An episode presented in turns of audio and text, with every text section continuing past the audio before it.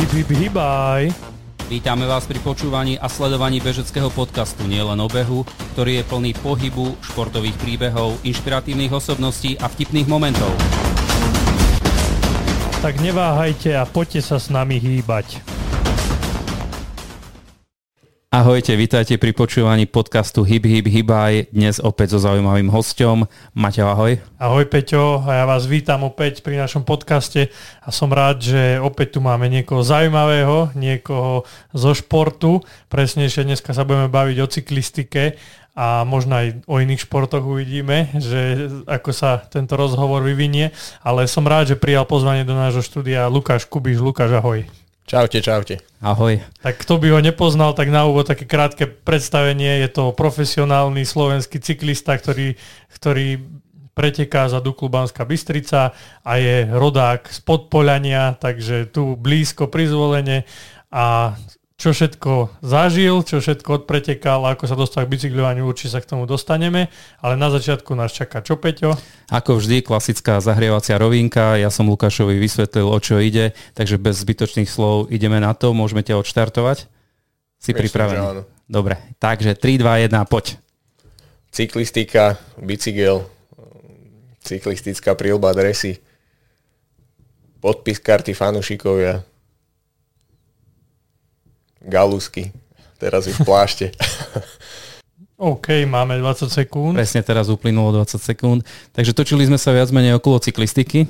Tým pádom je asi viac menej jasné, že sa budeme venovať cyklistike, ale skôr ako sa dostaneme k tým tvojim top uh, úspechom a všetkému, čomu sa venuješ. Ja viem, že to nemáš rada, ale každý povie, že ty si druhý Peter Sagan.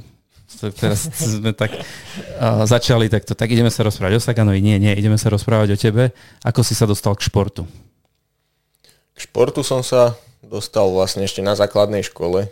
To bol, myslím, že začal som tak s atletikou, keď sme mali nejaký krúžok v škole. A to ešte s trénerom Novodoncom, ktorý ma neskôr trénoval aj bežecké lyžovanie, ktorému som sa asi na začiatok tak, nenazvem to profesionálne, ale tak, že dával som tomu dosť veľa času. A to bol vlastne taký začiatok toho môjho športu, že v zime som robil bežecké lyžovanie, v lete som hrával futbal taktiež za Detvianskú hutu. A neskôr vlastne brat Andrej, ten uh, začal s cyklistikou a on ma vlastne privedol k cyklistike. No a začínal som s horskou cyklistikou. Samozrejme u nás v Detvianskej hute krásne, perfektné hory, takže bolo kde jazdiť. A bolo kde zbierať kondičku. Bolo Bez... kde zbierať aj hríby. Najlepšie sa na Detianskej húte zbierajú hríby a v noci, to neviem, či, či poznáš takéto príhody. Nepočul som o tom ešte. Či porozprávam po nahrávaní. Ale nie, no a potom vlastne mm, som prišiel do Podbrezovej, do železiarne Podbrezova, kde mi vlastne tréner dal aj cestný bicykel, ktorý naozaj poviem, že 3 štvrte roka ležal v garáži zaprášený, že som ani nekúkol naň a neskôr naozaj to vyvrcholilo do toho, že som profesionálny cyklista v cestnej cyklistike. Takže... A si tak prebehol veľmi rýchlo, že si e, začal s horskou cyklistikou a už si bol v Podbrezovej. A ako si sa dostal do Podbrezovej? Lebo nepredpokladám, že si šiel niekde po hore a stretol si trénera a povedal ti poď do Podbrezovej. O, vlastne ešte v starších žiakoch to bol prvý, prvý ročník vlastne detskej túr Petra Sagana uh-huh. a tá sa jazdila počas slovenského pohára v maratóne, že boli to rovnaké e, lokality a slovenský pohár v maratóne jazdil Andrej, tak ja som s ním chodil tak po pretekoch a vlastne jazdil som túto detskú tur. No a neskôr, ako som prišiel vlastne ku kadetom, to bol ďalší rok, tak už na to, aby som mohol jazdiť slovenský pohár, som potreboval licenciu. Uh-huh. No a môj dobrý kamarát vtedy, e, Mišo Pagač, s ktorým sme často trénovali, tak jazdil v Podbrezovej, tak sme sa nejako skontaktovali takto s trénerom, aby mi vlastne vytvoril licenciu, on mi dal aj dresy potom a vlastne tak nejako to začalo, že začal som za železiarne Podbrezova pretekať, neskôr som tam išiel aj do školy a, a vlastne celé ten mládež, celú tú mládežnickú kategóriu až po juniorov som bol v Podbrezovej.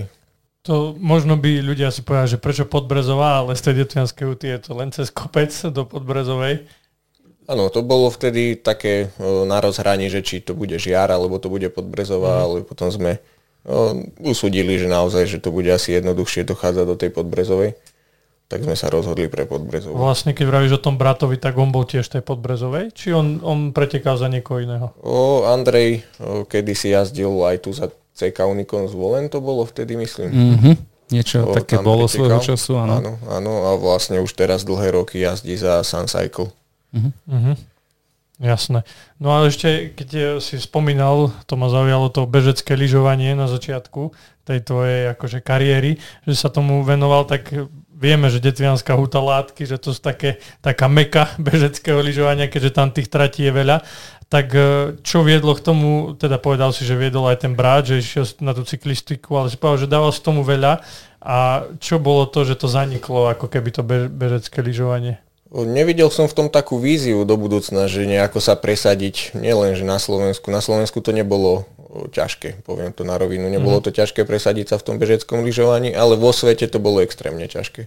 Že prišli sme do sveta na preteky a dostali sme 10-15 minút, hej. takže to bolo nereálne. Mm-hmm. Vôbec sa zlepšiť na tú úroveň, povedzme, alebo aj teraz, aj vtedy Norov, ktorí jazdili na snehu od augusta, od septembra a my sme jazdili v decembri, sme boli radi, že nasnežilo. Mm. A tak nejakou tou vidinou do budúcna som začal s tou cyklistikou a neskôr, ako sa stále hovorí, kráľovná cyklistiky je cestná cyklistika. Mm. Takže... Si presedlo. Presne tak. Tak už z tohto, čo rozprávaš, mi príde, že už keď si bol žiak, tak už si mal nejaké tie ambície, ktoré si chcel naplňať tak to je asi veľmi dobrý predpoklad, preto aby sa stal možno takýmto reprezentantom ako si ty, že bol si aj doma tak podporovaný tými rodičmi, ktorí ako chceli, aby bol ste športovec a videli, že máš tie ambície? Určite áno, určite. Tak to bolo vlastne, o, ako som spomínal, najväčší taký zlomový moment bol, že som sa, ani nie, že osamostatnil, ale išiel som na intrak do tej Podbrezovej. Uh-huh a kde som chodil možno ani nie raz za mesiac domov, takže to bolo také, že už aj tí rodičia museli, nechcem povedať, že trpieť, ale, ale už som nebol taký ten mm-hmm. doma stále a, a jedno s druhým, ale naozaj potom boli samozrejme šťastní že za každé jedné vyhraté preteky. Mm, jasné. Keď si spomenul detskú túr Petra Sagana, vnímaš tento projekt ako prospešný? Bol to, bol to pre teba ten krôčik, ktorým si sa posunul v cyklistike? To určite áno. To aj teraz, keď alebo keď, teraz keď spätne tak na to pozerám, tak bol to nielen pre mňa, ale pre mnohých mladých cyklistov, ktorí sú aj teraz na Dukle. Mm-hmm. Takže je to skvelý projekt, naozaj môžeme vďačiť nášmu Petrovi za to, že aj takto pomáha slovenskej cyklistike alebo celkovo cyklistike. Už tam si mal úspechy? Ako si sa tam umiestňoval? Prvý ročník som sa naháňal vlastne s Romanom Kurnickým, čo bol tiež môj ročník. On pretekal za Žilinu za Peťa už vlastne vtedy. Vtedy som vlastne v celkovom skončil druhý, práve za ním. To sme sa stále tak doťahovali, raz vyhral on, raz ja, raz on. A tak to bolo a vlastne vtedy som to prehral asi o dva body celkové hodnotenie. No. A e, Maťo povedal, že či ťa rodičia podporovali, aj v tomto smere e, si bol viac menej, odka- nie že odkázaný, ale rodičia chodili s tebou, e, všetko, všetko znášali, všetky úspechy aj útrapy spolu s tebou a s bratom. Určite áno, lebo bolo najťažšie vlastne to dochádzanie, keďže sme to nemali pod nosom. Ale vždy bolo treba cestovať nejakú tú 3 čtvrte hodinu, či už na tréning, povedzme na tie preteky, minimálne do toho Brezna. Takže áno, určite to bolo aj na obťaž, naozaj poviem aj tak, že bolo to aj na obťaž pre nich, ale myslím, že predsa to je dobré zadozučinenie aj teraz. Jasné. Jasné. No a keď si teda spomínal, že si začínal teda s tou horskou cyklistikou a potom si prešiel na tú, na tú cestnú a teraz vlastne jazdíš hlavne tú cestu, tak je ešte stále tak, že ešte sadneš na ten horský bicykel? Áno, tak horská cyklistika to je zábava, určite to je oveľa, oveľa také príjemnejšie, aj, také, aj tá komunita celkovo tých MTB pretekárov alebo MTB jazdcov, je taká priateľskejšia voči tej cestnej cyklistike, cyklistike, kde každý zazerá, poviem to.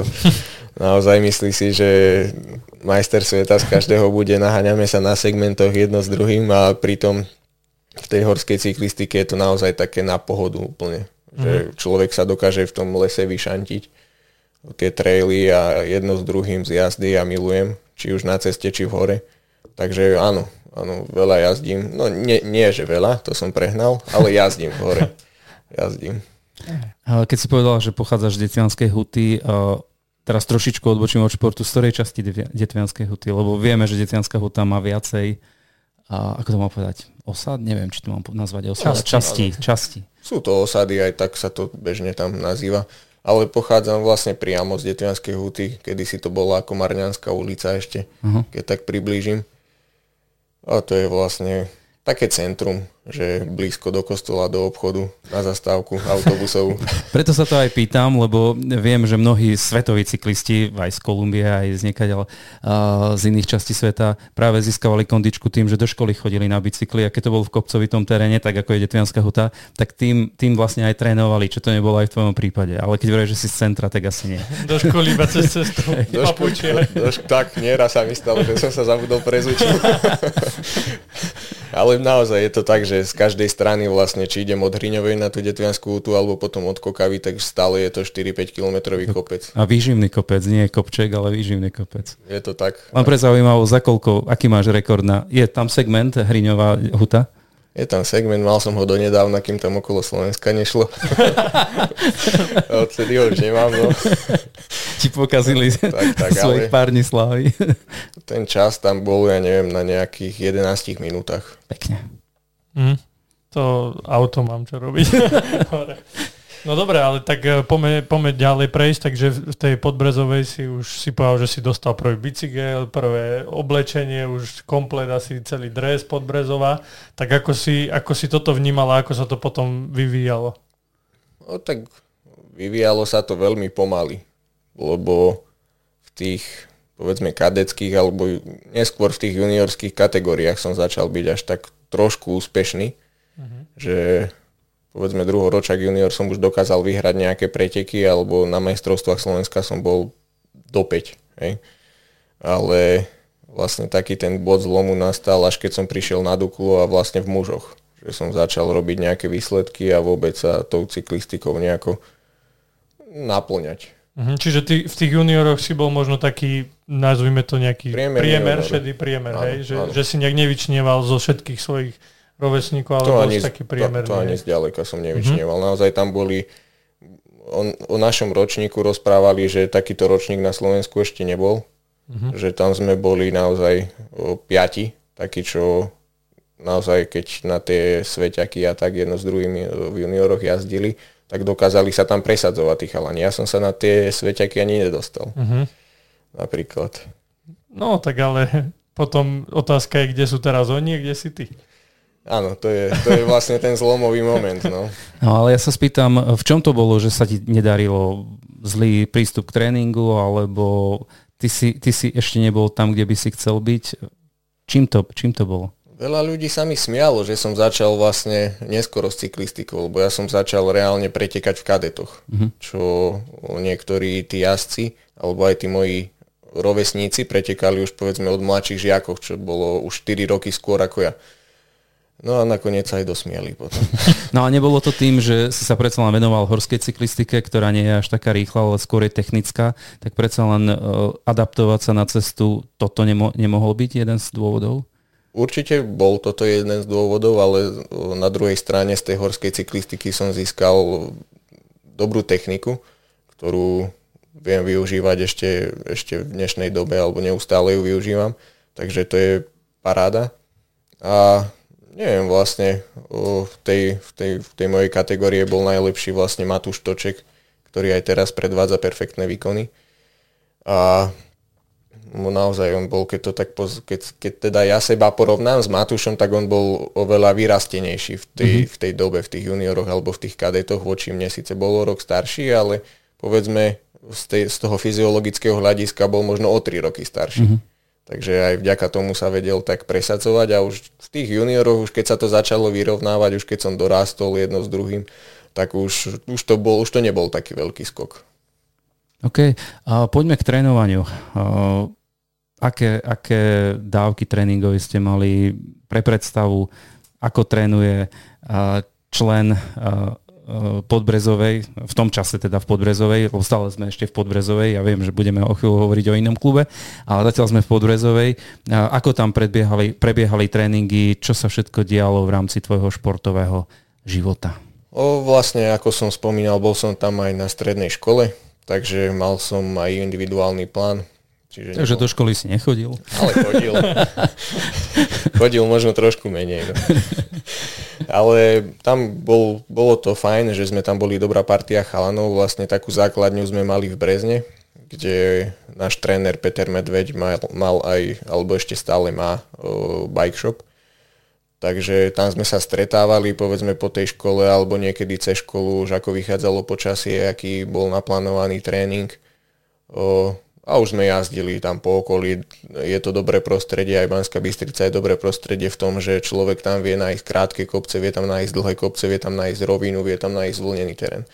Takže bolo na tom trénerovi v tejto dobe, na Petrovi Medveďovi, na ktorý smer pôjdeme a tak Takže keď povedal, ide sa na tlstý javor, tak si povedal, do čerta zase. No keď som išiel hore, tak som si to povedal, to je pravda, ale už keď som išiel dole, tak už bolo lepšie. Úsmev od ucha k uchu. A zase tak, keď tak. sa išlo, ale to vždy sa išlo do kopca, len do Bystrice sa išlo trošku dole kopcom. Áno, áno, no len zase tam väčšinou fúkal západný, takže sme uh-huh. išli proti vetru. A tak potom naspäť. Domov sa išlo dobre. Tak, tak. No a tie tréningy, ako Peťo načrtol, boli tak, že boli každý deň? Ste mali tréning? Áno, neboli to také objemové tréningy, ako sú to teraz, ale boli to povedzme také dvoj, troj, štvorhodinové najdlhšie tréningy, uh-huh. ale bolo to na dennej báze. Uh-huh. Povedzme, že jeden, dva dní voľno v tom týždni bolo. Povedzme, že preteky boli sobotu, nedelu, tak pondelok sme mali voľno. Išli sme zase útorok, streda, štvrtok, piatok voľno a sobota, nedela preteky opäť. Uh-huh. Aj sa to striedalo s nejakými inými športami? Áno, v Podbrezovej som jazdil, ako som spomínal, MTB cestu aj cyklokros. Ale myslel som v rámci tréningu. Vieš, či ste nerobili aj nejaké iné športy? No, v, v rámci zimnej prípravy potom už áno. Ale keď bola tá sezóna alebo to leto, tak stále sme jazdili na bicykloch. Či nejaký beh nehrozil? V lete nie. V lete nie. Vec ani plávanie alebo niečo také. Hmm. Naozaj, keď na telesnej sme hrali futbal, tak to bol môj beh. Tak ale jasné, že v tej cyklistike treba najazdiť tie kilometre, aby, aby to človek Pre predstavu, mal. poďme k, k objemom. To, lebo vieš, hobíci si to väčšinou tak, oh, najazdil som toľko, toľko, toľko, toľko, tak len tak pre predstavu, koľko boli tvoje objemy v tom čase. V juniorských kategóriách som viac ako 12 tisíc nenajazdil. Tak to je celkom také priateľné číslo. No niektorí sa naháňajú, povedzme, že už aj v tých junioroch majú 20 tisíc a vlastne junioroch, ako, som, ako hovorím, mal som 12 tisíc, prišiel som na Duklu, prvoročák 23 kar, mal som 23 tisíc. Čiže ten skok bol 10 tisícový. Mm-hmm. A to bolo, že buď alebo, že buď to zvládnem, alebo to nezvládnem a budem pretrenovaný a budem mesiac ležať. No a nakoniec to vyšlo a, a tá a vlastne ale však dostaneme sa. Dostaneme. Ešte k tým tréningom, uh, dobre, takže zhruba, hej, plus minus 12 tisíc ročne a výškové nejaké parametre? Tak to vôbec neviem odhadnúť, tak ja. to si to nepamätám. Ale kopcov tam bolo asi dosť v rámci tréningov. Tak a... pokiaľ som ešte nebol aj v tej podbrezovej, e, akože v škole, tak keď u nás som jazdil doma, tak naozaj rovinatý tréning pozostával z 800 výškových metrov. Hej. Čiže menej sa nedalo. No. Takže tam boli tie tisíce nastúpané veľmi. Neviem to odhadnúť, vôbec si to nepamätám, Jasne. ale bolo to, nebolo to malé číslo. No tak viem si predstaviť, ako si povedal, v okolí Brezna sú perfektné podmienky na trénovanie, ale zároveň treba povedať to B, že nemáš tam ani rovinku, kdekoľvek sa vyberieš. Aj keď ideš kvázi po rovine, tak stúpaš. Tak. Myslel som smerom na hore hronie. A, takže, takže o toto je to zaujímavejšie. A neviem, ideme hneď k Dukle, Jasné, alebo ešte zostaneme v Podbrezovej? Sa presunúť z tej Podbrezovej do tej Dukly. Tak, lebo si to už naznačil, už si povedal, už si začal hovoriť o Dukle. Mňa by, mňa by zaujímal práve ten zlom, ktorý si spomínal, že, že ako sa dostal do tej Dukly, keď si bol ten šedý priemer, že prečo si vybrali napríklad teba? To bolo vlastne, že v tej dobe som bol možno 4. 5. junior, junior na Slovensku. Mm-hmm. A Vlastne tí najlepší juniori odmietli Duklu a rozhodli sa ísť cestou do vlastne vtedy novovzniknutého týmu Top Forex, teraz v dnešnej dobe ATT. A to, to boli vlastne Adam Foltan, Matej Blaško a takýto. A vlastne Martinovi Fráňovi v tej dobe nezostávalo nič iné, chcel naplniť nejaké tie kvóty, tak ma oslovil. Uh-huh. Samozrejme pre mňa to bolo, že buď tam pôjdem, alebo budem sa bicyklovať na Detianskej hute. Tak jasná voľba. Takže samozrejme, neváhal som nad tým a, a naozaj potom to vyvrcholilo tak, ako to vyvrcholilo. Mm. Aké jednoduché.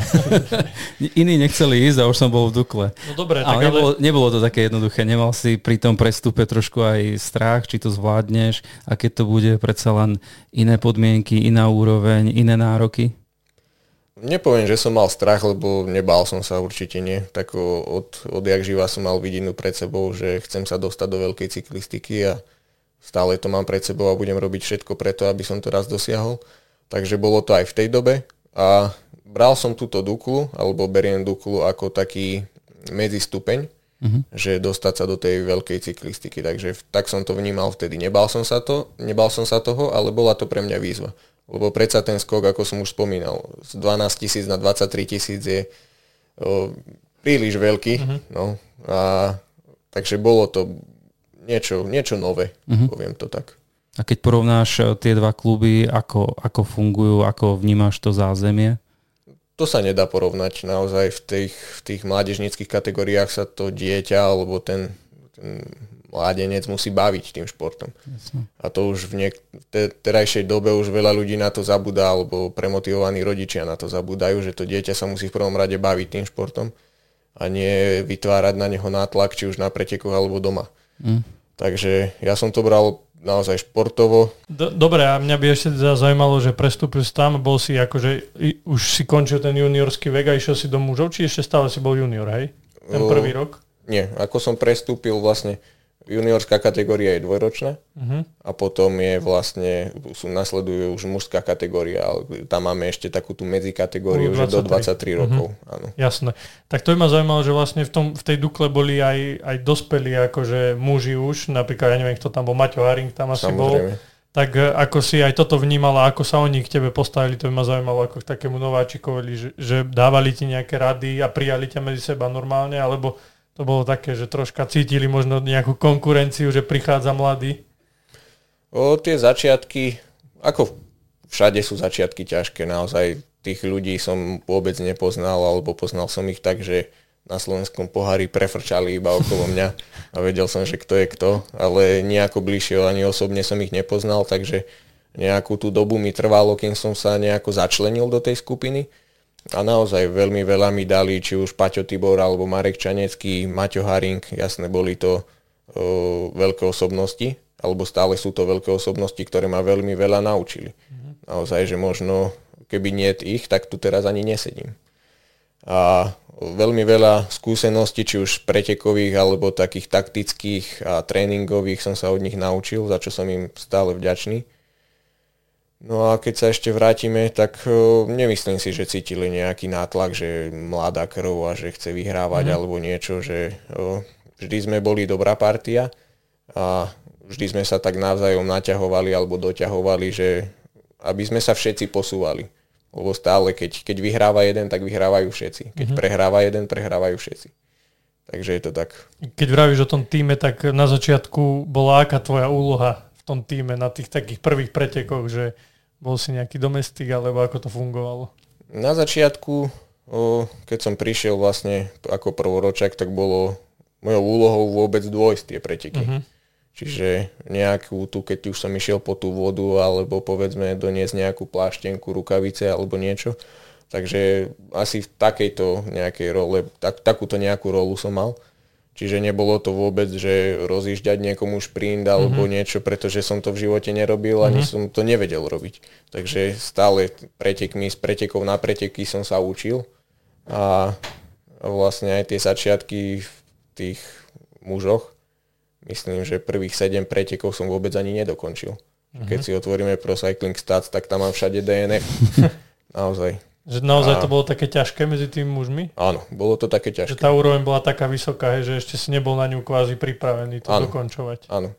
Keď to porovnáme, tak v junioroch sme pretekali 70-80 km trate uh-huh. a v mužoch o stovku viac. Hej. Uh-huh. Takže to bolo ťažké pre mňa.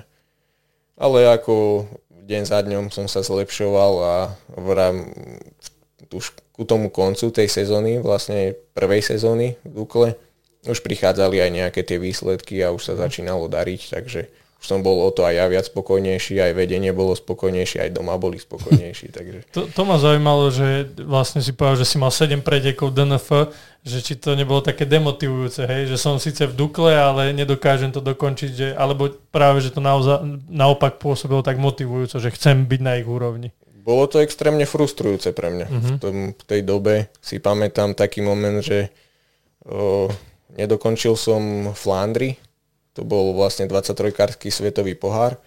A hneď na to som volal Martinovi Fráňovi, že zajtra prídem na Slovensko, že či zajtra po obede môžem štartovať v Turčianských tepliciach MTB, slovenský Aha. pohár.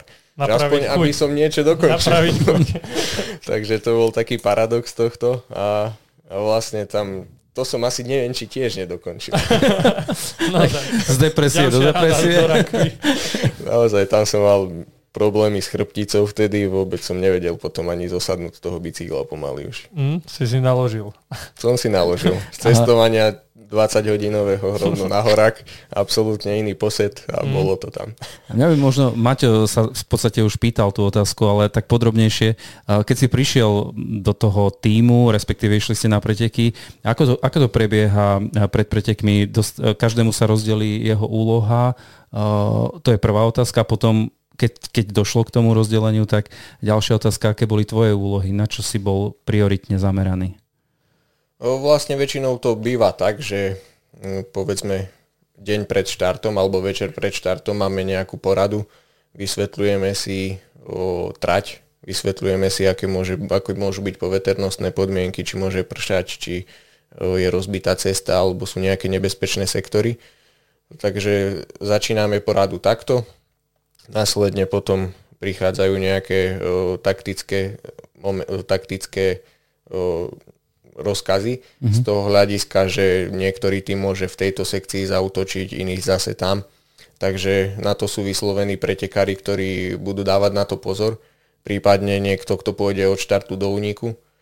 A, a vlastne potom ďalší sú určení na to, kto zostane pri tom šprinterovi do toho záveru. Keď je to rovinatá etapa, alebo prípadne keď je dojazd na kopci, tak to zostane ochraňovať toho vrchára, mm-hmm. alebo toho lídra do tých kopcov. No, ako som spomínal na začiatku, bola moja rola vôbec dochádzať tie preteky. A, a neskôr som sa začal presadzovať vlastne v tých šprinterských dojazdoch, alebo, alebo tak celkovo v tých šprinterských dojazdoch, ako z tej horskej cyklistiky som mal naozaj dobrú techniku, vedel som sa v tom balíku perfektne pohybovať, vedel som sa tlačiť nebojácne, vôbec, že o, pamätám si taký zážitok, keď sme išli, keď som išiel prvýkrát okolo Slovenska vlastne v tomto roku a o, s Morkovom som sa lakťoval, pritom som ani nevedel, že kto to je a Čáňo zo zadu na mňa kričal, že čo si blázon, že nerob, hej. A ja som ani nevedel, kto to je, no.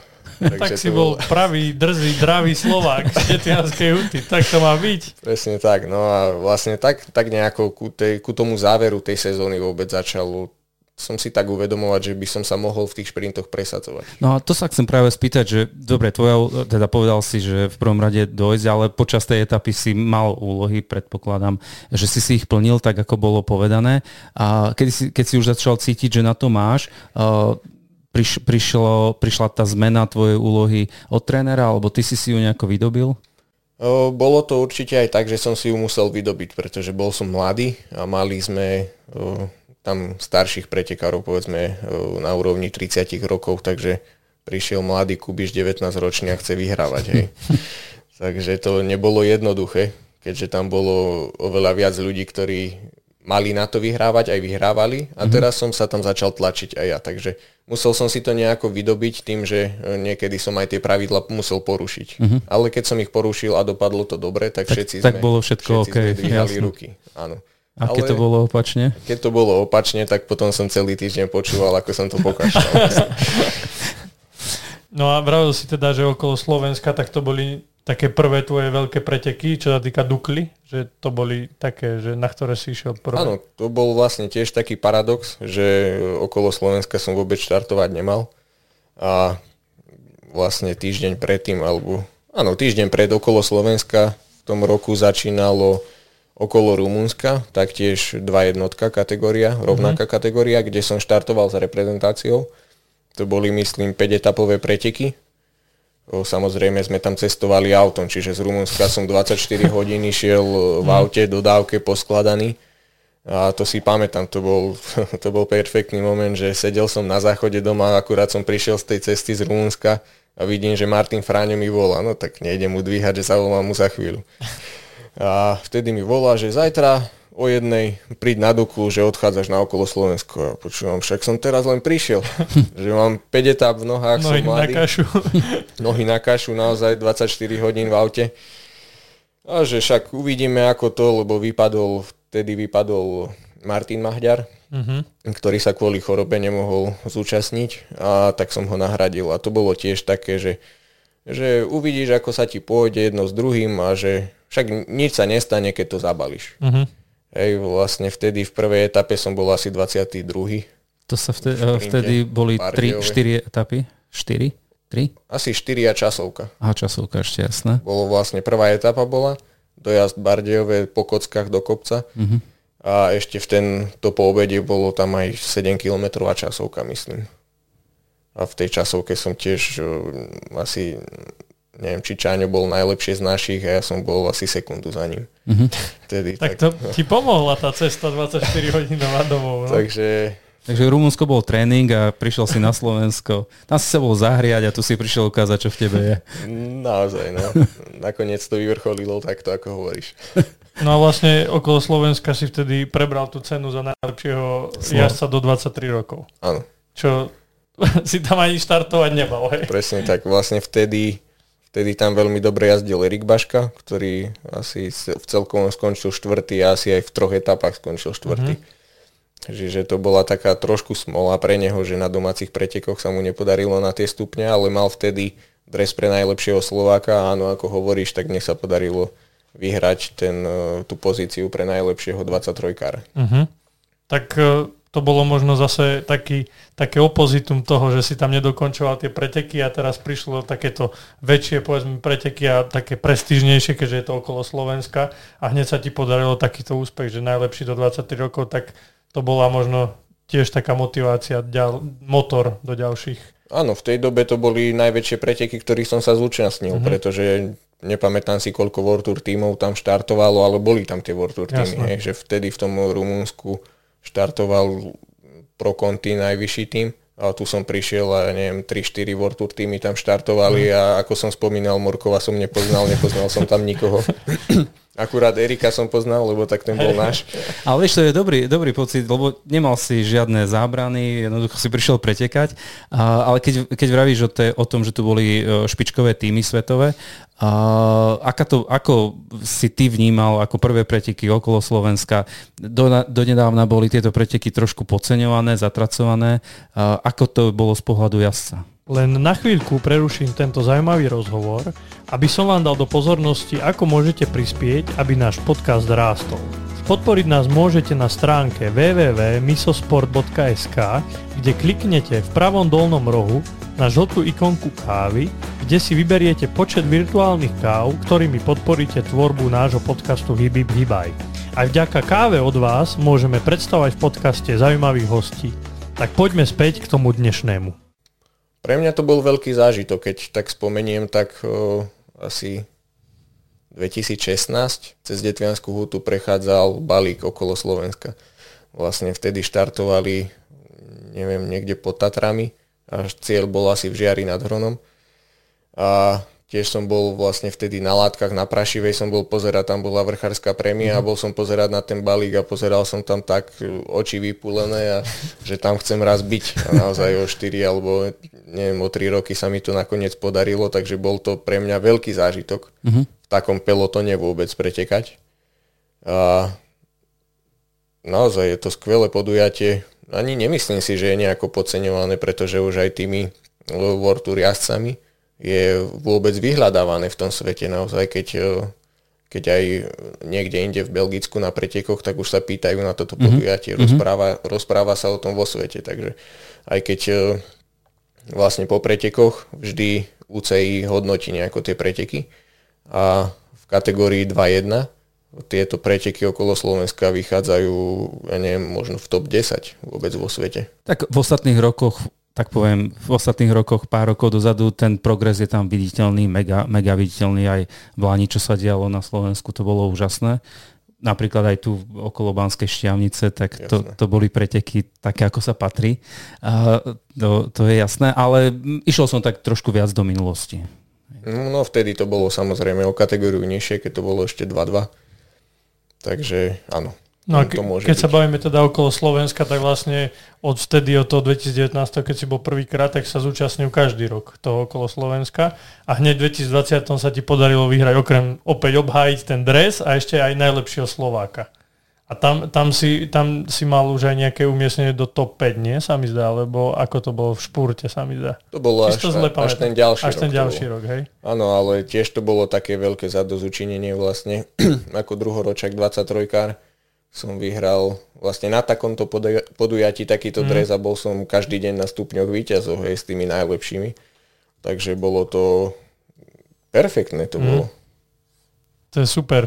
No a keď teda nejak e, preletíme ešte to okolo Slovenska, keď už sa o tom bavíme, tak vlastne tento rok, no 2020, e, išlo sa cez Detvianskú hutu, presne to, čo si hovoril, keď si bol malý sa tam pozerať, tak e, toto si sa tam teraz ocitol v pelotóne a si tam aj zautočil, čo viem, tak aké boli možno tie pocity, štartovalo sa z Detvy, čo je kvázi kúsok od Detvianskej huty, mesto, išlo sa potom cez Hriňovú a išlo sa hore cez Detvianskú hutu, tak uh, aký bol tam plán týmu, či išli akože bol si ty ten líder? A aký si mal ty plán v tej etape, keďže išla cez tvoju rodnú dedinu?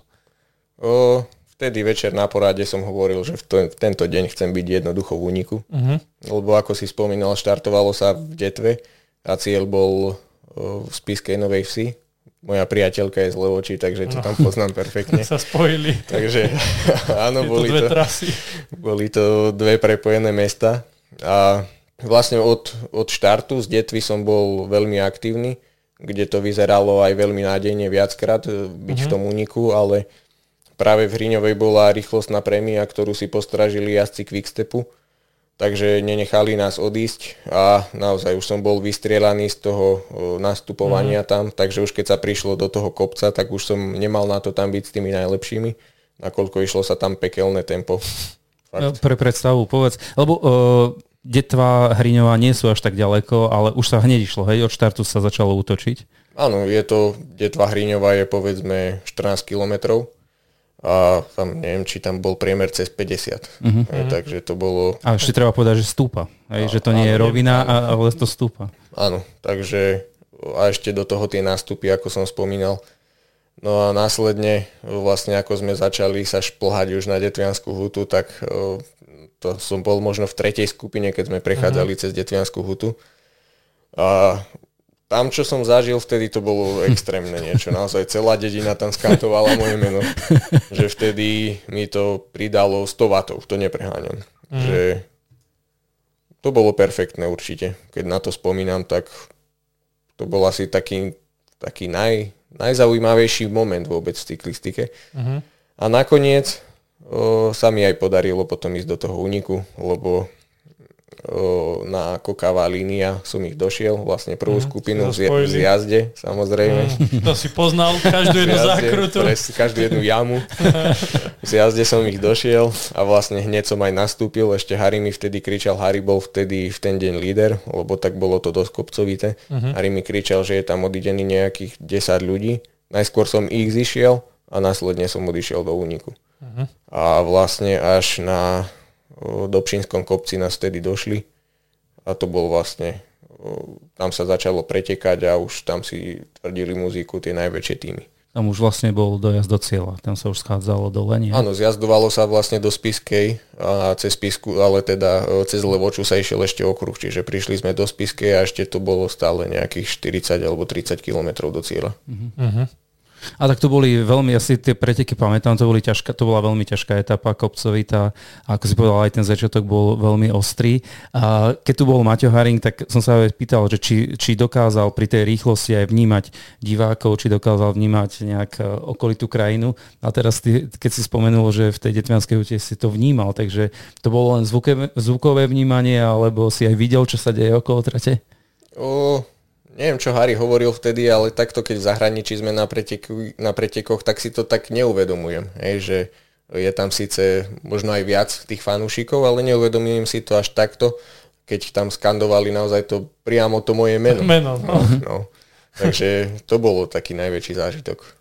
Mm, tak, tak ako vravíš, tých 100 vatov, keď ti pridalo, tak hneď si ich dobehol. tak, tak bolo to, by... ne, to nepreháňam, to som prvý raz v živote vtedy zažil niečo takéto, že fakt tí, tí fanúšici sú ten povolený doping, ako mm-hmm. to mhm. všetci hovoria. Že A nedošla vtedy... ti trošku energia, ako si vyšiel za Detvianskú hutu, tam to ešte trošku stúpa. Vôbec, Išlo to stále, aj, hej? stále aj cez tie látky tam kričali na takže, takže to, sa len sa to len sa to stupňovalo naozaj až, až na prašivu hore na vrchol.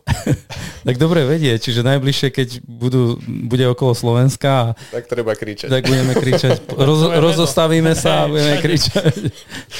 Dobre, tak, tak aspoň vidia aj tí diváci, že není to len tak, že pozbudzovať, ale že naozaj tomu pretekárovi to dodá tú silu, energiu, keď počuje či už to meno svoje, alebo stačí aj v zahraničí, keď ste aj nejakého Slováka počujete, tak isto to zachytíš, že je to také, že to nakopne, že aha, prišli sa aj pozrieť možno nejakí Slováci. Pravda, ako sa hovorí, všade dobre doma najlepšie mm. a naozaj, keď stretneme aj tých našich niekde v zahraničí, tak je to perfektný zážitok. Mm. Myslím, že aj pre nich ale taktiež aj pre nás. Možno aj také odporúčanie, keď chceme pozbudzovať, lepšie ísť niekde na kopec, kde sa ide trošičku pomalšie. Ako a, kde sa letí 60. Áno, presne, lebo vieš, mnohí sú aj takí sklamaní, že nahovoril som svojho času nejakých kamarátov, poď ideme pozrieť cyklistiku. Teraz sme prišli na rovinku a bože, najprv dlhé čakania, keď prejdú sprievodné vozidla, policajti, sprievodné vozidla a tak ďalej a tak ďalej. A zrazu prešiel peloton za 15 sekúnd, alebo za koľko, a že to je všetko, no, tak, tak nič, no.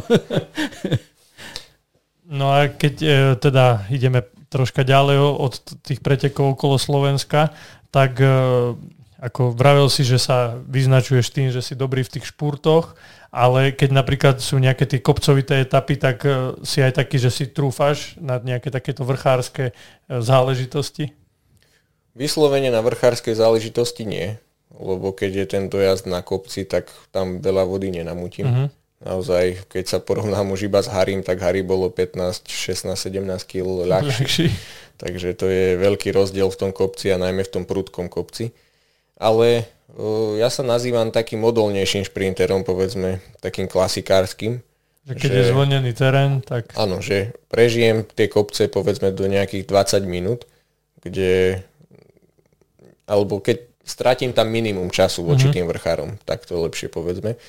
A keď je taký ťažký, naozaj zvolnený terén, tak vtedy mi to absolútne vyhovuje, že keď si spomeniem, neviem, dva roky dozadu v Belgicku bola taká ťažká klasika s Vorturovými týmami, sme taktiež pretekali v daždi, tiež to bolo tak typické Valonsko, hore dole, pravá, mm. ľava, stále úzka cesta, tak tam sa mi tiež podarilo 11.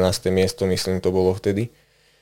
Takže to bolo tiež perfektné, ale áno, také tie ťažšie, keď sú ťažšie preteky, povedzme aj, aj v daždi mám to rád veľmi naozaj, lebo tak ako som spomínal, tú techniku mám veľmi dobrú, tak je to, áno, nevys, nevy, nie som vyslovene, že čistokrvný šprinter, mm-hmm. že povedzme, že je dojazd teraz na autodrome nejakom a šprintuje 50 ľudí, tak tam nebudem výťazom, ale v takej, z takej menšej alebo takej predsedenejšej skupiny, tak z toho, z toho si veľmi verím. Čiže aj tie dojazdy napríklad, keď sú aj také šprinterské, ale je to možno aj troška mierne do kopca, tak to, by, to ti vyhovuje viac ako možno nejaká čistá rovina. Áno, to je, to je absolútne ideálne, keď je to povedzme posledných 500 km. Uh-huh. Čiže je to trošku do kopca, tak to je absolútne ideálne pre mňa. Uh-huh. Tam dokážeš využiť tú silu, Áno. čo máš. Tak to je, ako Peťo spomínal na začiatku, taký druhý Sagan, keď vieme, že aj Peťo Sagan presne, je presne, charakteristika sedí, me, neskutočne no. sedí, to je skoro to isté. A keď vravíš o tých dojazdoch, už si ich pár absolvoval, ktoré sa ti tak vrili do pamäti, že toto, toto mi najviac sedelo, tento dojazd bol top a ak sa ešte niekedy bude tu ukončovať etapa, tak tu budem znovu útočiť. O, ako som spomínal, to Belgicko, to bol mm-hmm. taký pamätný dojazd. Myslím, vtedy to vyhral Chris Laport, takže to bolo tiež veľmi pamätné a tiež to bolo mierne hore. A vlastne tam sme jazdili v cieli okruhy, keď sa prešlo, stále to stúpalo, povedzme, kilometr pred páskou, to stú, začalo stúpať a stúpalo to možno 3 km a tak sme jazdili okruh. A, a to je jeden tak, z takých pamätných dojazdov, že a potom ešte vlastne teraz, keď tak uvažujem, tak na okolo Slovenska minulý rok. Vlastne to bolo v Dolnom Kubíne. Tam, keď som šprintoval spoza Peťa. Peťo bol druhý, myslím, ja štvrtý vtedy. Mm-hmm. Takže to je tiež veľmi pamätný dojazd. dobre, dobre. Dolný Kubín to, to je tiež uh, zaujímavá lokalita na cyklistiku, ale nechcem, nechcem sa okolo toho. Uh, keď si hovoril, že si dobrý v zjazdoch, bavili sme sa o tom, že po rovine sa ide súťaží sa 50-60, aj pri špurtoch samozrejme aj viac. Uh, keď si dobehol úniku, keď sme spomínali tú etapu z Detvy do Spiskanovej vsi, uh, aké, aké tam rýchlosti dosahuješ, ako, ako to je, a ešte keď povieš, že ti vyhovuje aj dážď, tak vieš, tá kombinácia dosť to dáva, akože, čo sa týka adrenalínu. No je to extrém, keď naozaj sa na to pozrieme, že pretekáme na 25 mm galúskach. Hej takže aj jazdíme cez 100 km za hodinu v tých zjazdoch. Takže je to, je to také aj nebezpečné, ale tak predsa sme profesionáli a robíme to dennodenne. Ale na druhej strane chcem aj podotknúť, že nikdy nejazdíte bez prílby, samozrejme. Mm. Že tá prílba už aj mne viackrát zachránila život a naozaj aj v takýchto momentoch môže zachrániť život. Ešte keď uh, hovoríme o tých zjazdoch a povedzme o tých uh, mokrých podmienkách, o daždi a podobne. Ako je to s plášťami? O, my vyslovene do dažde jazdíme galusky ešte stále, pretože o, mne to príde, že to lepšie drží, alebo určite to lepšie drží na môj pocit, na môj vkus. Aj v šťavnici? No, na, na kockách. Šťavnici na kockách, no tam som tiež nenamutil modu, tak... takže tam neviem to posúdiť. Minulý rok, no ale jazdíme v Redeštajn či už plášte alebo galusky, mm-hmm. ktorý nám dodáva náš sponzor SK Profibike a vlastne máme teraz, nepamätám si ten model, ale však sú to plášte mm-hmm. v Redeštajn a ale do tých daždivých podmienok využívam tie galusky, pretože tá galuska má takú šípku, čiže má tam tie odvodňovacie kanáliky a preto vlastne lepšie drží na tom, mm-hmm. na tom mokrom povrchu. A ešte keď sme pri tom daždi, tak e, aj v televízii, keď počujeme tých komentátorov, vravia, že na tých bielých čiarách, že sa nejak extrémne šmíka, tak je to tak, že aj vy, keď idete, tak sa snažíte tomu vyhnúť, tým bielým čiaram, ktoré sú klské, to, je, to vidíme aj keď ideš sa prejsť, tak vidíš, že je to klské. Je to pravda, nieraz som spadol už aj ja na prechode, uh-huh. alebo na čiare. O, tým, že je to nastriekaná farba, povedzme v 3 mm vrstve a je to také, taký gumený materiál, alebo niečo toho štýlu, tak je to oveľa šmiklavejšie ako bežný asfalt. Mm-hmm. Takže áno, snažíme sa tomu vy, vy, vyhnúť, pretože predsa každý, teda predsa nikto nechce spadnúť, hej. Jasne. Alebo už aj tí ľudia na tej špici začínajú uvažovať, že je to tu v zákrute, tak trošku pribrzdí sa, samozrejme, no prvý pribrzdí a čo ty za ním, to už je otázka. To, tieto otázky asi často dostávaš, eh, čo sa týka pádov. My ich vnímame ako diváci aj teraz. Niečo fascinujúce. Niečo, nechcem povedať fascinujúce, ale vieš, eh, keď, keď sú jarné klasiky, tak tie, tie pády nejako k tomu aj patria, hlavne na tých kockách, na tých mačacích hlavách. A ja viem, že z pohľadu jasa je to dosť otravné a aj nepríjemné. Nepríjemné, nepríjemné samozrejme, ale objavujú sa teraz vieme aj, ako Peťo Sagan mal problémy na jarných klasikách. Ako je, to, ako je to z tvojho pohľadu, ako sa vyrovnávaš s pádmi, lebo si už aj naznačil, že si ich mal niekoľko, alebo prežil si si ich dosť. Ako sa s tým vyrovnávaš? Ak, ak, aký to je pocit vtedy, keď už vieš, že nemôžeš nič urobiť a už sa to deje? Ešte ti skočím do toho, že vlastne Lukáš je tu aj kvôli tomu, že mal pád a mal zranenie, takže aj tomu pádu vďačíme za to, že tu mohol prísť, lebo ináč by teraz asi bol na etapáku, aj k tomu môžeš povedať, že vlastne čo sa ti stalo. Nie je to vôbec príjemné, to samozrejme. Každá bolesť, tak nikto nechce nejakú bolesť zažívať. O, neviem, toto sa ma už viackrát ľudia pýtali, že čo si v takom tom poslednom momente, že už viem, že idem spadnúť, že čo si vtedy myslím. Vôbec neviem, čo si vtedy Nič, myslím. to je taká no, sekunda, no. Že, alebo taký krátky časový úsek, že, ale zrejme podvedome robíš ešte niečo v tej chvíli? To ani neviem to posúdiť, vôbec to neviem posúdiť. Naozaj, keď...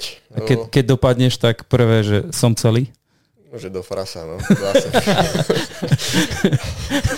Nie, keď to človek vie sa tomu, e, povedzme minulú sezónu som asi ani raz nepadol, som mal šťastie naozaj uh-huh. na toto a snažil som sa tým pádom vyhýnať, alebo človek už má nejaké tie skúsenosti na druhej strane v tých, keď som bol prvoročák, tak som padal každé preteky. Že tlačil som sa všade, nevedel som, že čo sa teraz stane a, a už som letel. Hej. O, teraz už radšej si pribrzdím, hoci strátim možno z tej rýchlosti, alebo musím viac zašlapnúť, že minú tej energie o niečo viac. Ale snažím sa vyhynať tým pádom, no ale niekedy naozaj človek nespraví nič. Ako, ako si aj povedal, presne naposledy o, pretekár predo mnou spadol, ja som dopadol priamo na koleno a mal som koleno spuchnuté ako dve a dva týždne som nevedel pokrčiť nohu. Mm. Takže bolo to tiež také, frustrujúce, pretože začiatok tejto sezóny bol perfektný, myslím, že jeden z najlepších vôbec. A, a teraz prišlo vlastne toto, že dva týždne som iba ležal, nebolo ma zadok zo sedla, ale zadok z gauča pred telkou. Ale teraz sa pomaly dávam dokopy, začal som trénovať vlastne tento týždeň už a stále cvičíme s mojim fyzioterapeutom, takže je to na dobrej ceste určite. Mm-hmm. Koľko si mal najviac spádov v, jednej etap, v jedných pretekoch?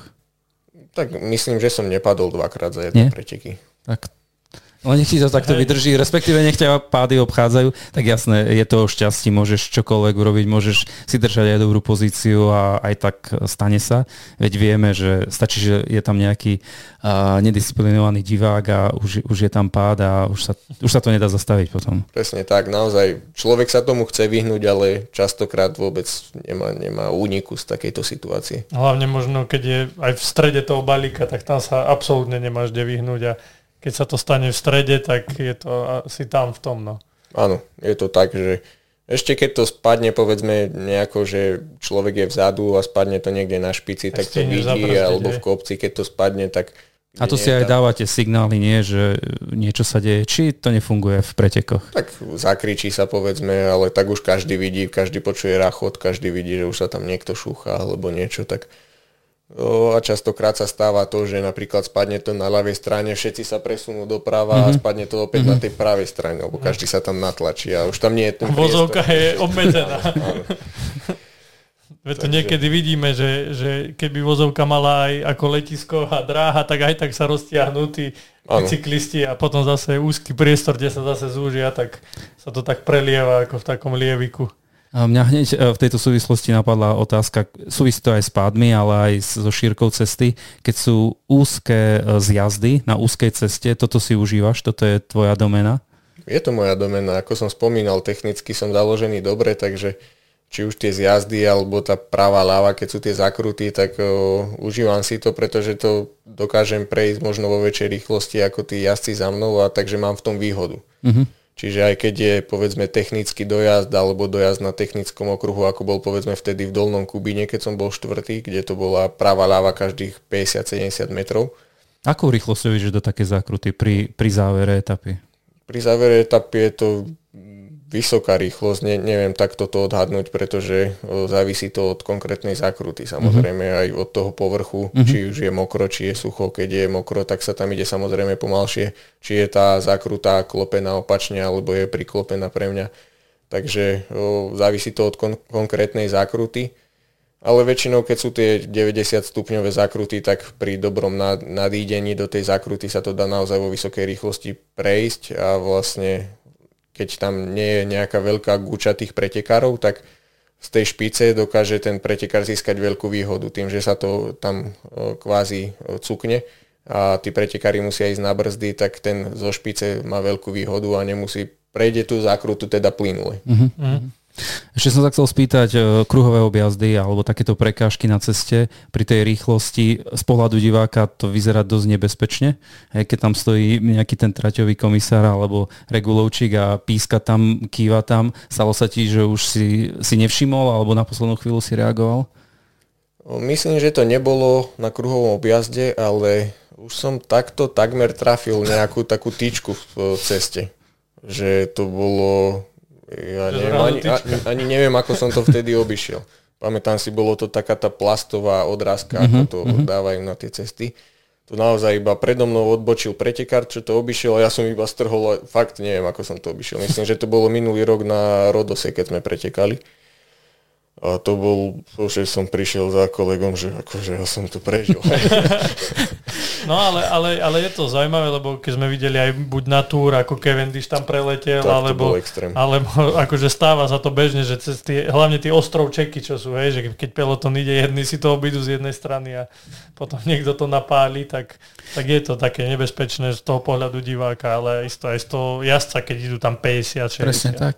Ale... Nebezpečné to je v tom, no najmä, že keď ide ten pretekár povedzme už 7 alebo 5, tak už nevidí tú prekážku a keď mm. sa ide do toho kruhového objazdu, alebo ešte ako bývajú zvyknú byť teda tie e, ostrovčeky, takže je tam aj prechod prechodcov, mm-hmm. tak ešte častokrát sa preskočí cez ten prechod a ide sa vlastne krížom cez ten ostrovček. A už keď takto tam letia tí pretekári a jeden to preskočí a ten druhý to už nevidí, tak už to trafí, no lebo ne, si to nevšimne a povedzme je o 10 cm v zlej stope a už to trafí. Mm-hmm. Ešte e, tiež taká, uh, vieme ako sa to rieši, ale z pohľadu teba ako jazdca, aktívneho jazdca, ako je to so železničnými prejazdami? So železničnými prejazdami, uh, ako to myslíš? No. Je červená? Áno. Aha, tak to je, samozrejme, to nikdy som neprešiel na červenú na železničnom prejazde. Na pretekoch je to sankciované absolútnou diskvalifikáciou mm-hmm. i hneď. Mm-hmm. Aj v danom momente, keď niekto prejde. Bolo taký, oh, neviem v ktorom roku to bolo, bolo to na Tour de France, si pamätám také video, aj keď som bol v UCI centre, nám to ukazovali, že padnuté závory, červená blikala, bzúčalo to tam a pretekári popod tie závory mm-hmm. prechádzali a naozaj prešiel posledný pretekár a pár stotín za ním preletel vlak. Mm-hmm. Hej, takže to je, to sú blázni. Ja to poviem na rovinu, sú to blázni, pretože si nevážia vlastný život. Hej. Mm-hmm. A teraz, keď sa na to pozrieme z toho tragickejšieho hľadiska, že zrazí toho pretekára na tých pretekoch, tak už je to smutné pre každého jedného toho pretekára. Je to pre toho rušňovodiča zlé, pre tých cestujúcich, pre toho organizátora, pre každého jedného. Určite.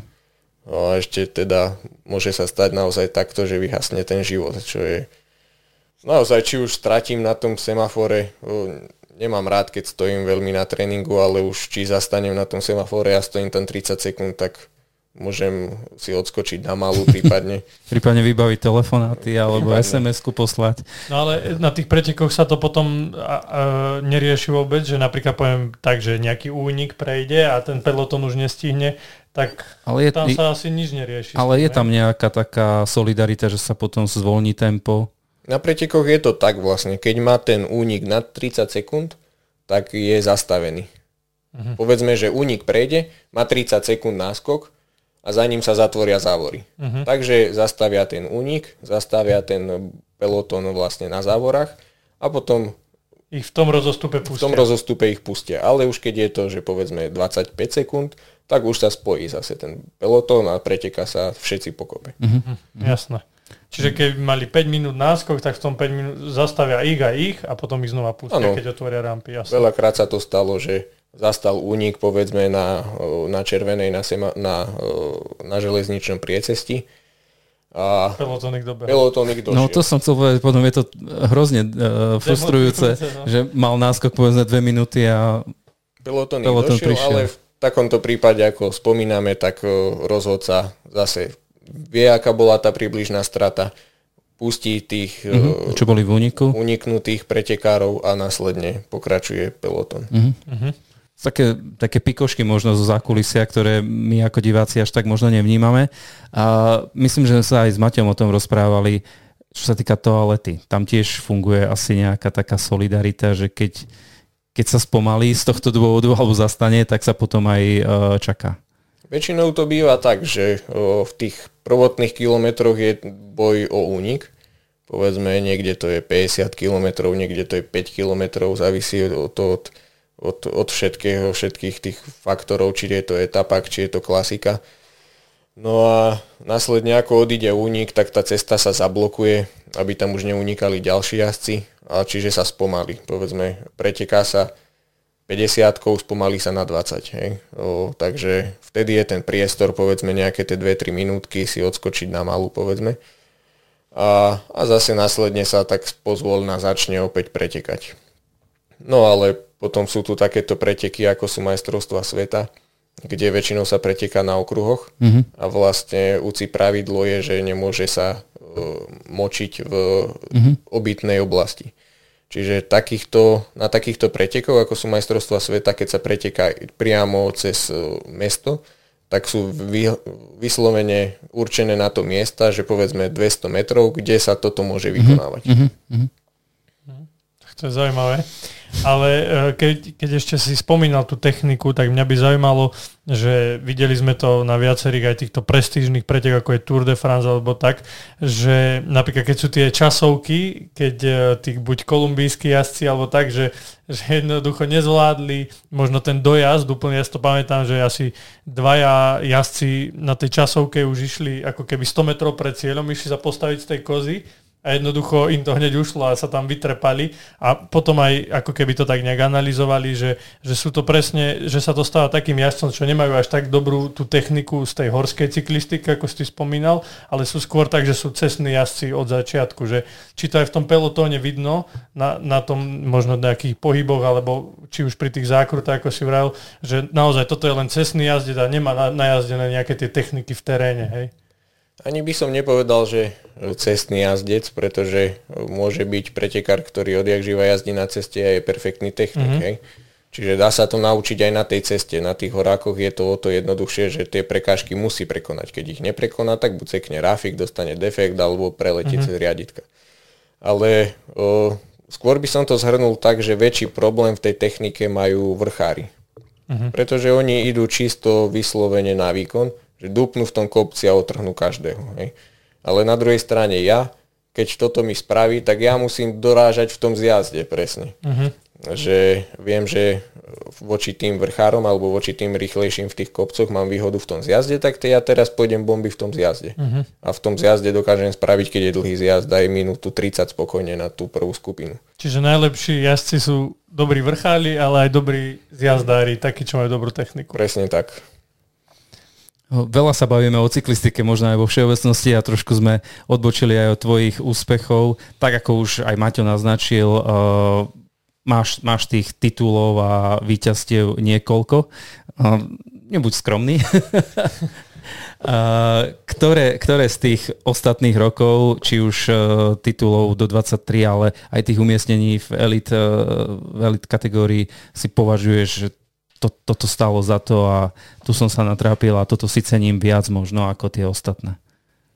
Jedný z najťažších pretekov vôbec, ktoré som išiel, tak boli minuloročné majstrovstva Slovenska, kde som vlastne takmer celý deň bojoval s Petrom. Uh-huh. A fakt to bolo naozaj jedné z najťažších pretekov. Mal som vtedy do, dosť dobrú formu, kde na druhej strane Peter asi v, tej chvíli nebol na tom najlepšie ale predsa stále je to náš Peťo, čo je svetový fenomén, takže s ním sa nejako porovnávať zase je veľký extrém. Takže myslím, že to druhé miesto minulý rok asi tak najviac si cením vôbec z tých posledných majstrovstiev. Mm-hmm. Aj keď tam boli taktiež druhé miesta alebo tretie miesto, a, ale toto bolo asi také najťažšie. najťažšie no. pre, pre pripomenutie, kde sa konali tie majstrovstvá Slovenska? V Česku. Česku. Ale nepamätám si, tiež si nepamätám to mesto. No. Kamarát Vladko Koši by mi to povedal úplne presne, lebo ten ovláda všetky šampionáty a pokiaľ sú na Slovensku, tak na ne aj ide a je veľmi aktívny, aj fotí a tak ďalej a toto máme trošku, trošku medzeru. Ja, ja by som sa chcel spýtať, tak teda sme v tej Dukle, je to profesionálny cyklistický tím na Slovensku asi najväčší, alebo môžeme povedať, že najväčší. Áno, najväčší. Áno, a že ako vyzerá nejaký tvoj štandardný deň, hej, si profesionál, to znamená, že tá cyklistika je tvoje zamestnanie, že ako to vyzerá počas toho možno týždňa, aby si to vedeli možno aj poslucháči predstaviť, že je to len o tom bicykľovaní, alebo čo sa všetko deje v rámci tej prípravy, keď sme v nejakom prípravnom období pred pretekmi.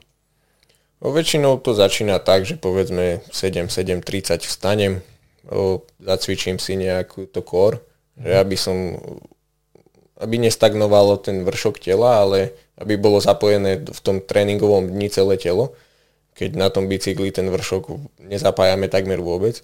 Takže na lačno si zacvičím povedzme 20-30 minút, neskôr sa idem najesť, chvíľu sa nejde pomotám, keď treba niečo doma spraviť, lebo predsa najedený sa nedá ísť mm. na tréning. Takže o, vyrazím na tréning, idem tréning, ja neviem, 4 hodiny, 5 hodín podľa toho, čo tréner napíše. Následne sprcha, začína regenerácia, či už masáže, alebo používame lymfodrenážne nohavice, ktoré taktiež veľmi urychľujú. A následne taktiež ostáva tam nejaký taký voľný čas, o, povedzme opäť nejaké, nejaký, nejaké to pivko s partiou alebo niečo. A samozrejme večer nejaký ten stretching, príprava na spánok, prečítam si rád knihu nejakú, takže tak nejako vyzerá môj deň. Na druhej strane v príprave alebo v prípravnom období na jar to je absolútne rozdielne ako mm. takto voči pretekoch. O, neviem, či aj to chceš. Kľudne Ale povedať. Ja, ja možno aj rozšírim tú otázku. Čiže trénuješ e, individuálne alebo ste, ste nejaká tréningová skupina? Minimálne v dvoch trénujeme o, s mojim takým asi najväčším sparring partnerom Palom Roderom. S tým som takmer denne na tréningu naozaj a potom už keď sme takto v Banskej Bystrici, tak tam trénujeme. Sme rozdelení na dve tréningové skupiny, jedna je v Trenčine, jedna je v Banskej Bystrici No a keď sme tu všetci, tak potom trénujeme nejaký štyria spolu. Uh-huh. A chodíte v rámci jarnej prípravy alebo zimnej prípravy do zahraničia? Áno, vlastne na jar to vždy začína tak, že tu je ešte povedzme minusové teploty, takže trénovať sa na bicykli vonku nedá.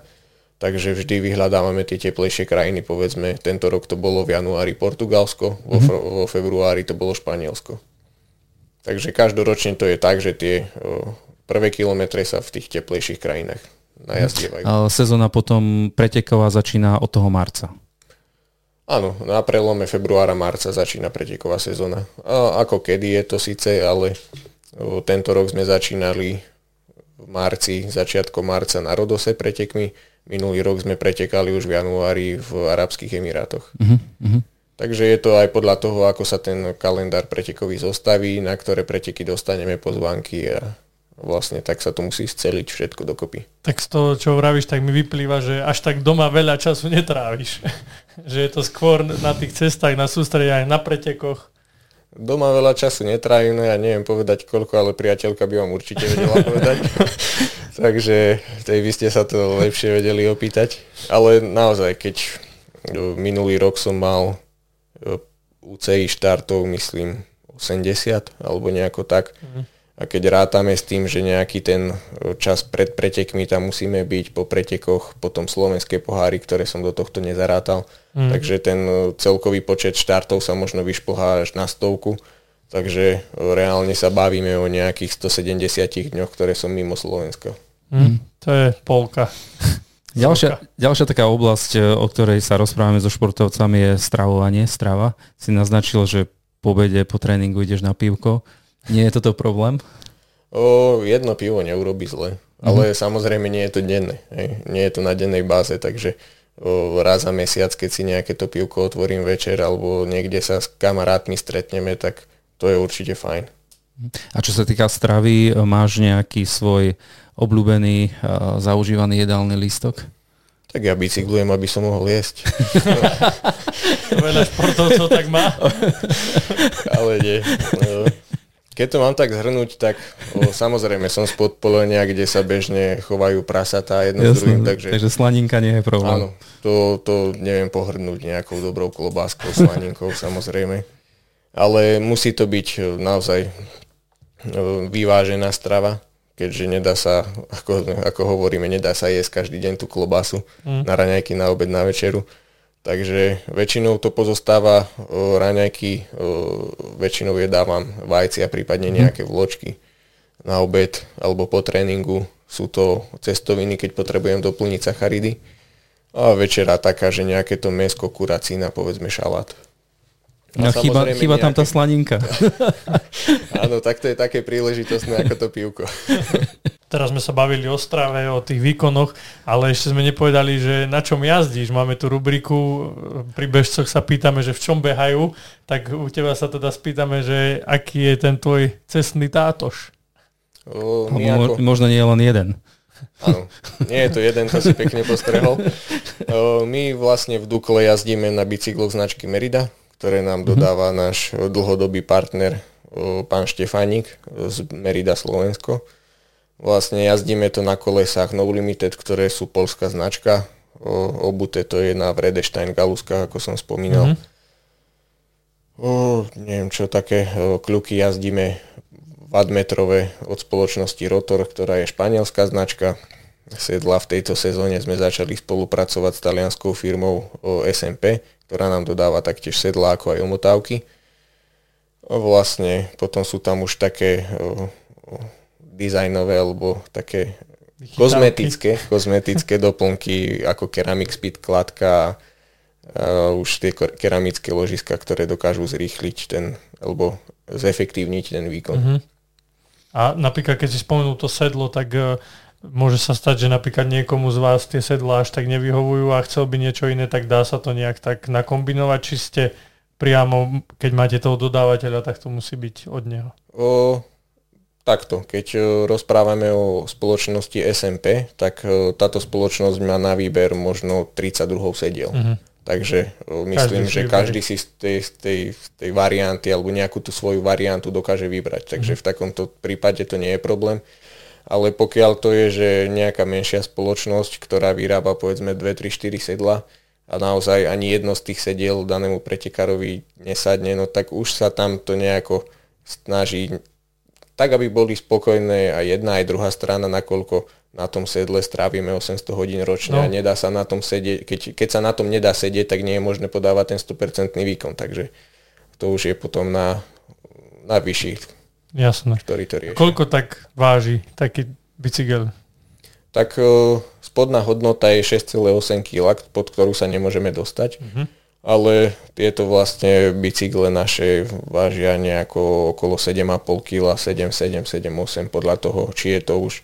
Je to rozdiel samozrejme, keď sa bavíme o 48, čo je S a 56, ktoré je XL. Mm-hmm. Takže tam je už iba váhový rozdiel v tom ráme. Jasne. Ale bavme sa tak, že pod 8 kg sú tie bicykle. Mm-hmm ultra ľahké, ultra uh, perfektné.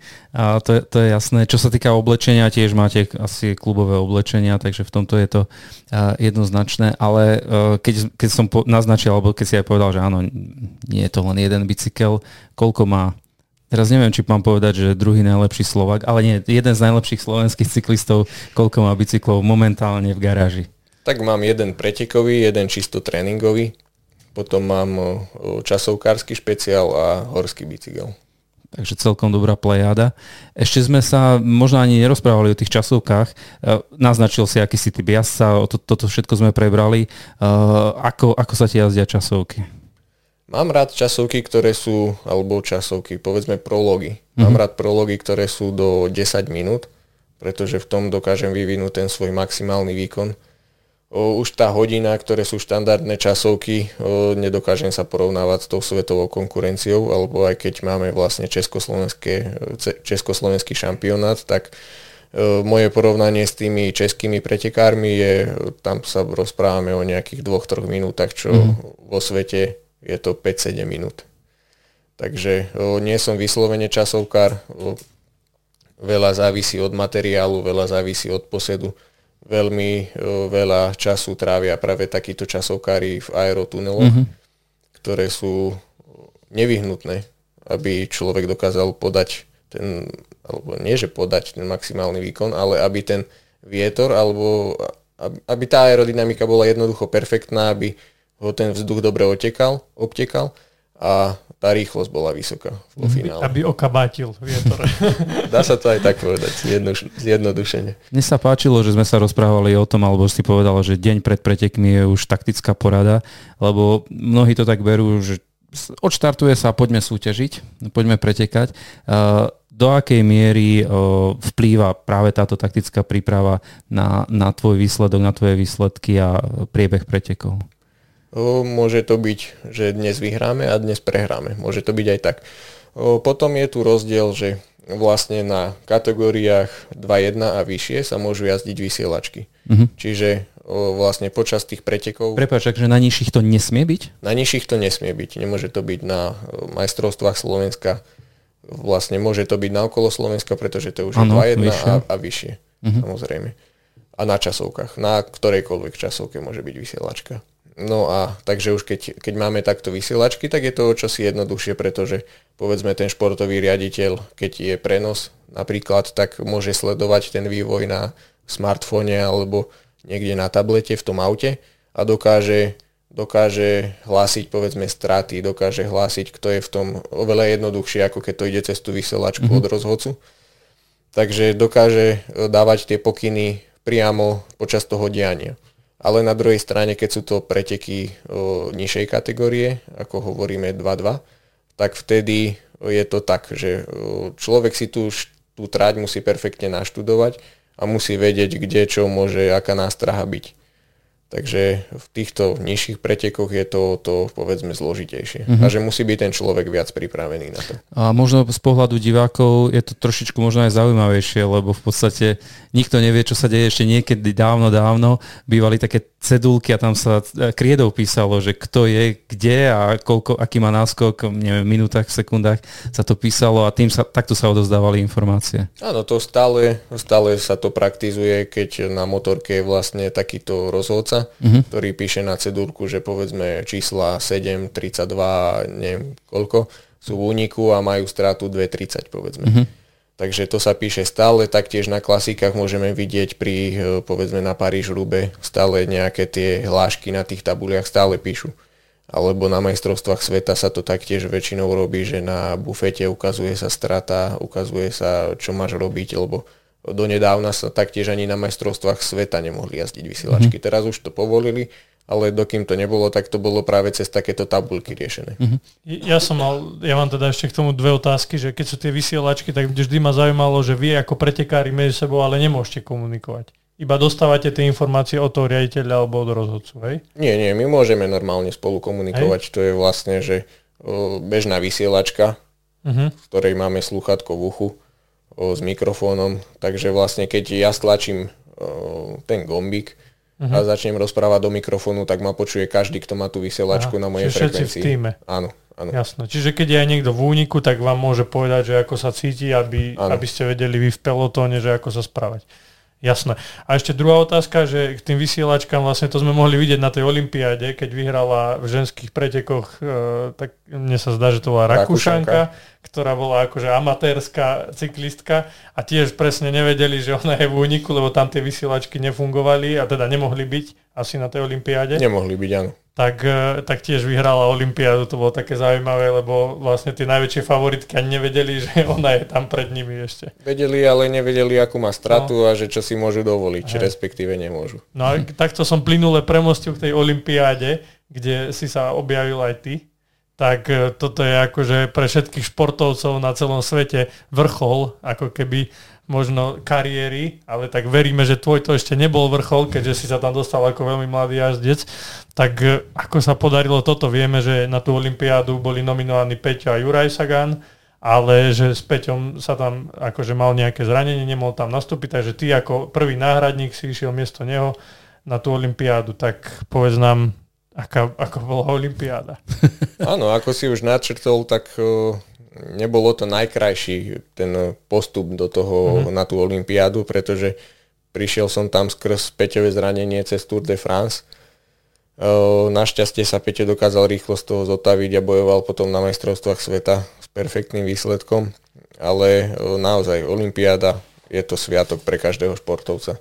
Každý sa tam chce dostať, myslím, že každý robí ten šport alebo ten olimpijský šport, pretože raz na to podujatie chce ísť a mne sa to podarilo naozaj v mladom veku, keď som tam bol jeden z najmladších vôbec. Druhý najmladší. Áno. A bol to ako v takom pelotone doposiaľ, do, akože aj doteraz vlastne som nepretekal vôbec. Tam bol peloton nabitý svetovými menami. No, tam z každej krajiny boli úplne tí najlepšie. špička. Absolútna Takže si išiel aj tam na lakte a ani si nevedel, do, do koho búchaš. Tam už som vedel. Tam už som vtedy vedel, no už som sa s tou cyklistikou viac oznámil za tú dobu. Ale naozaj prajem to zažiť každému kebyže je možné, že aj naozaj pre tých fanúšikov to je, to je absolútne extrémny pocit byť na takomto podujatí. Mm-hmm. A vlastne, a, ako to tam dopadlo a ako sa cítil v tom pelotóne, že, alebo za akými očakávaniami si tam šiel a ako to vlastne? Pôvodná taktika bola, že sme chceli byť s Jurajom obidvaja v úniku, Uh-huh. Jurajovi sa to podarilo, mne sa to nakoniec nepodarilo. A vlastne to bolo 260 alebo 270 km dlhé preteky, kde sa prechádzalo cez horu Fuji, ktorá je vlastne, neviem, či najvyššia, alebo jedna z mhm. najvyšších uh-huh. v Japonsku vôbec a tam bolo tempo na mňa vysoké, hoci som tam išiel nad vôbec FTP, čo je vlastne mm. ten najvyšší výkon dlhodoby. Takže bol to extrém. Každý tam bol naozaj v tej špičkovej top forme a jednoducho som na to nemal. Naozaj, či už som bol aj tým vekom jedna vec, ale taktiež porovnávať sa povedzme vlastne so všetkými tými špičkovými pretekármi, ktorí jazdia také aj tak dlhé etapy, ale aj tak ťažké preteky, ako boli toto, tak je to nie až tak sú deliteľné. No ale ako si spomínal, tak... Začiatky si... sú vždy ťažké áno. a ďalšia olimpiáda bude už... Tu si už budeš užívať. Áno, ale ako si spomínal, tak si išiel na, na tú hranicu, čiže si ty vydal zo seba to maximum, takže z tohto hľadiska môžeš byť až, asi spokojný, že išiel si naozaj tú hranu, ako sa povie. Spokojný určite som, pretože minimálne sám sebe som dokázal, že mám na to. Minimálne, mm. že voči v, tých, v tom ponímaní tých vátov alebo v tom výkone. Takže nevedel som tam dať už do toho viac, takže nemal som sa prečo hnevať vôbec na seba, Jasne. aj keď uh, hoci to bolo DNF, ale nevedel som v tom momente podať väčší výkon, takže dal som tam zo seba všetko, dopadlo to ako dopadlo, zážitok to bol perfektný. Uh-huh. A toto ma zaujímalo, že keď, keď už ten pelotón tomu jazdcovi ujde, tak už asi nemá zmysel sa tam nejak trápiť za tým pelotónom a už, už je to automaticky DNF? To vôbec nie je tak, pretože hoci stále som tam bojoval, hoci ma otrhli, ja neviem, 5 km pred vrcholom. Uh-huh.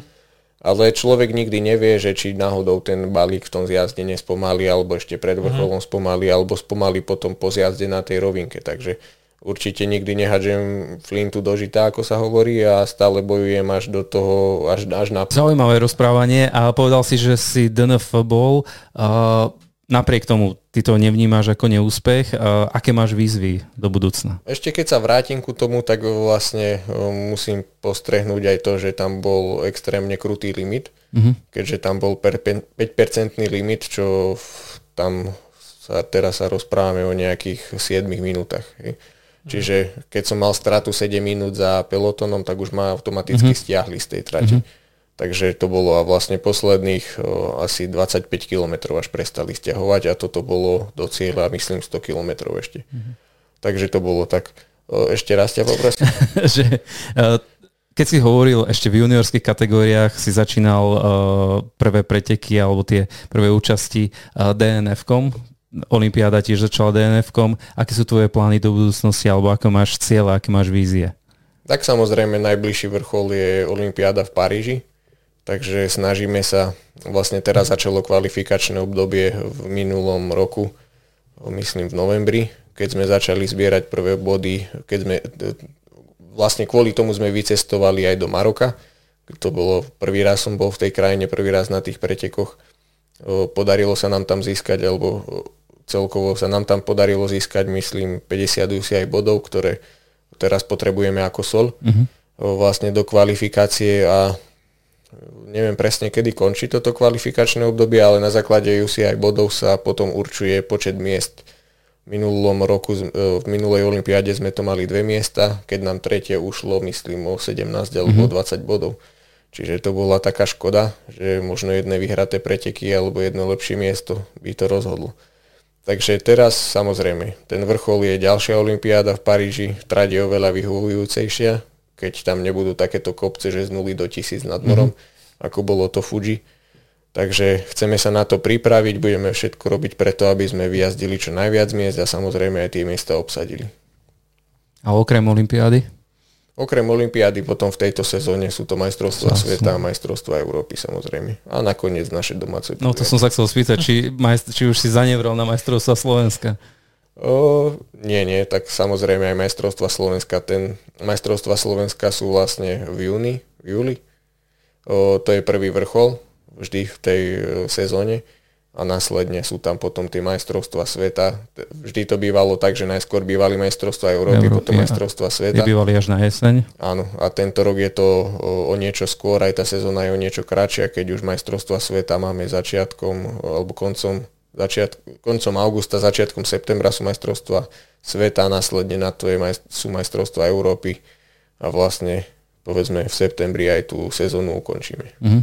O, to, o to dlhší relax bude potom. Konečne.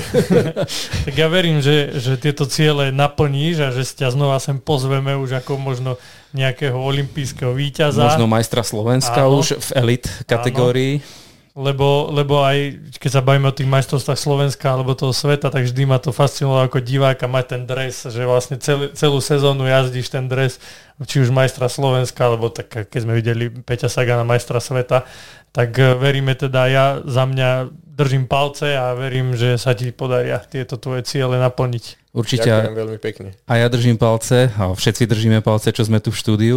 A ešte otázka, kde budú majstrovstvá Slovenska tento rok?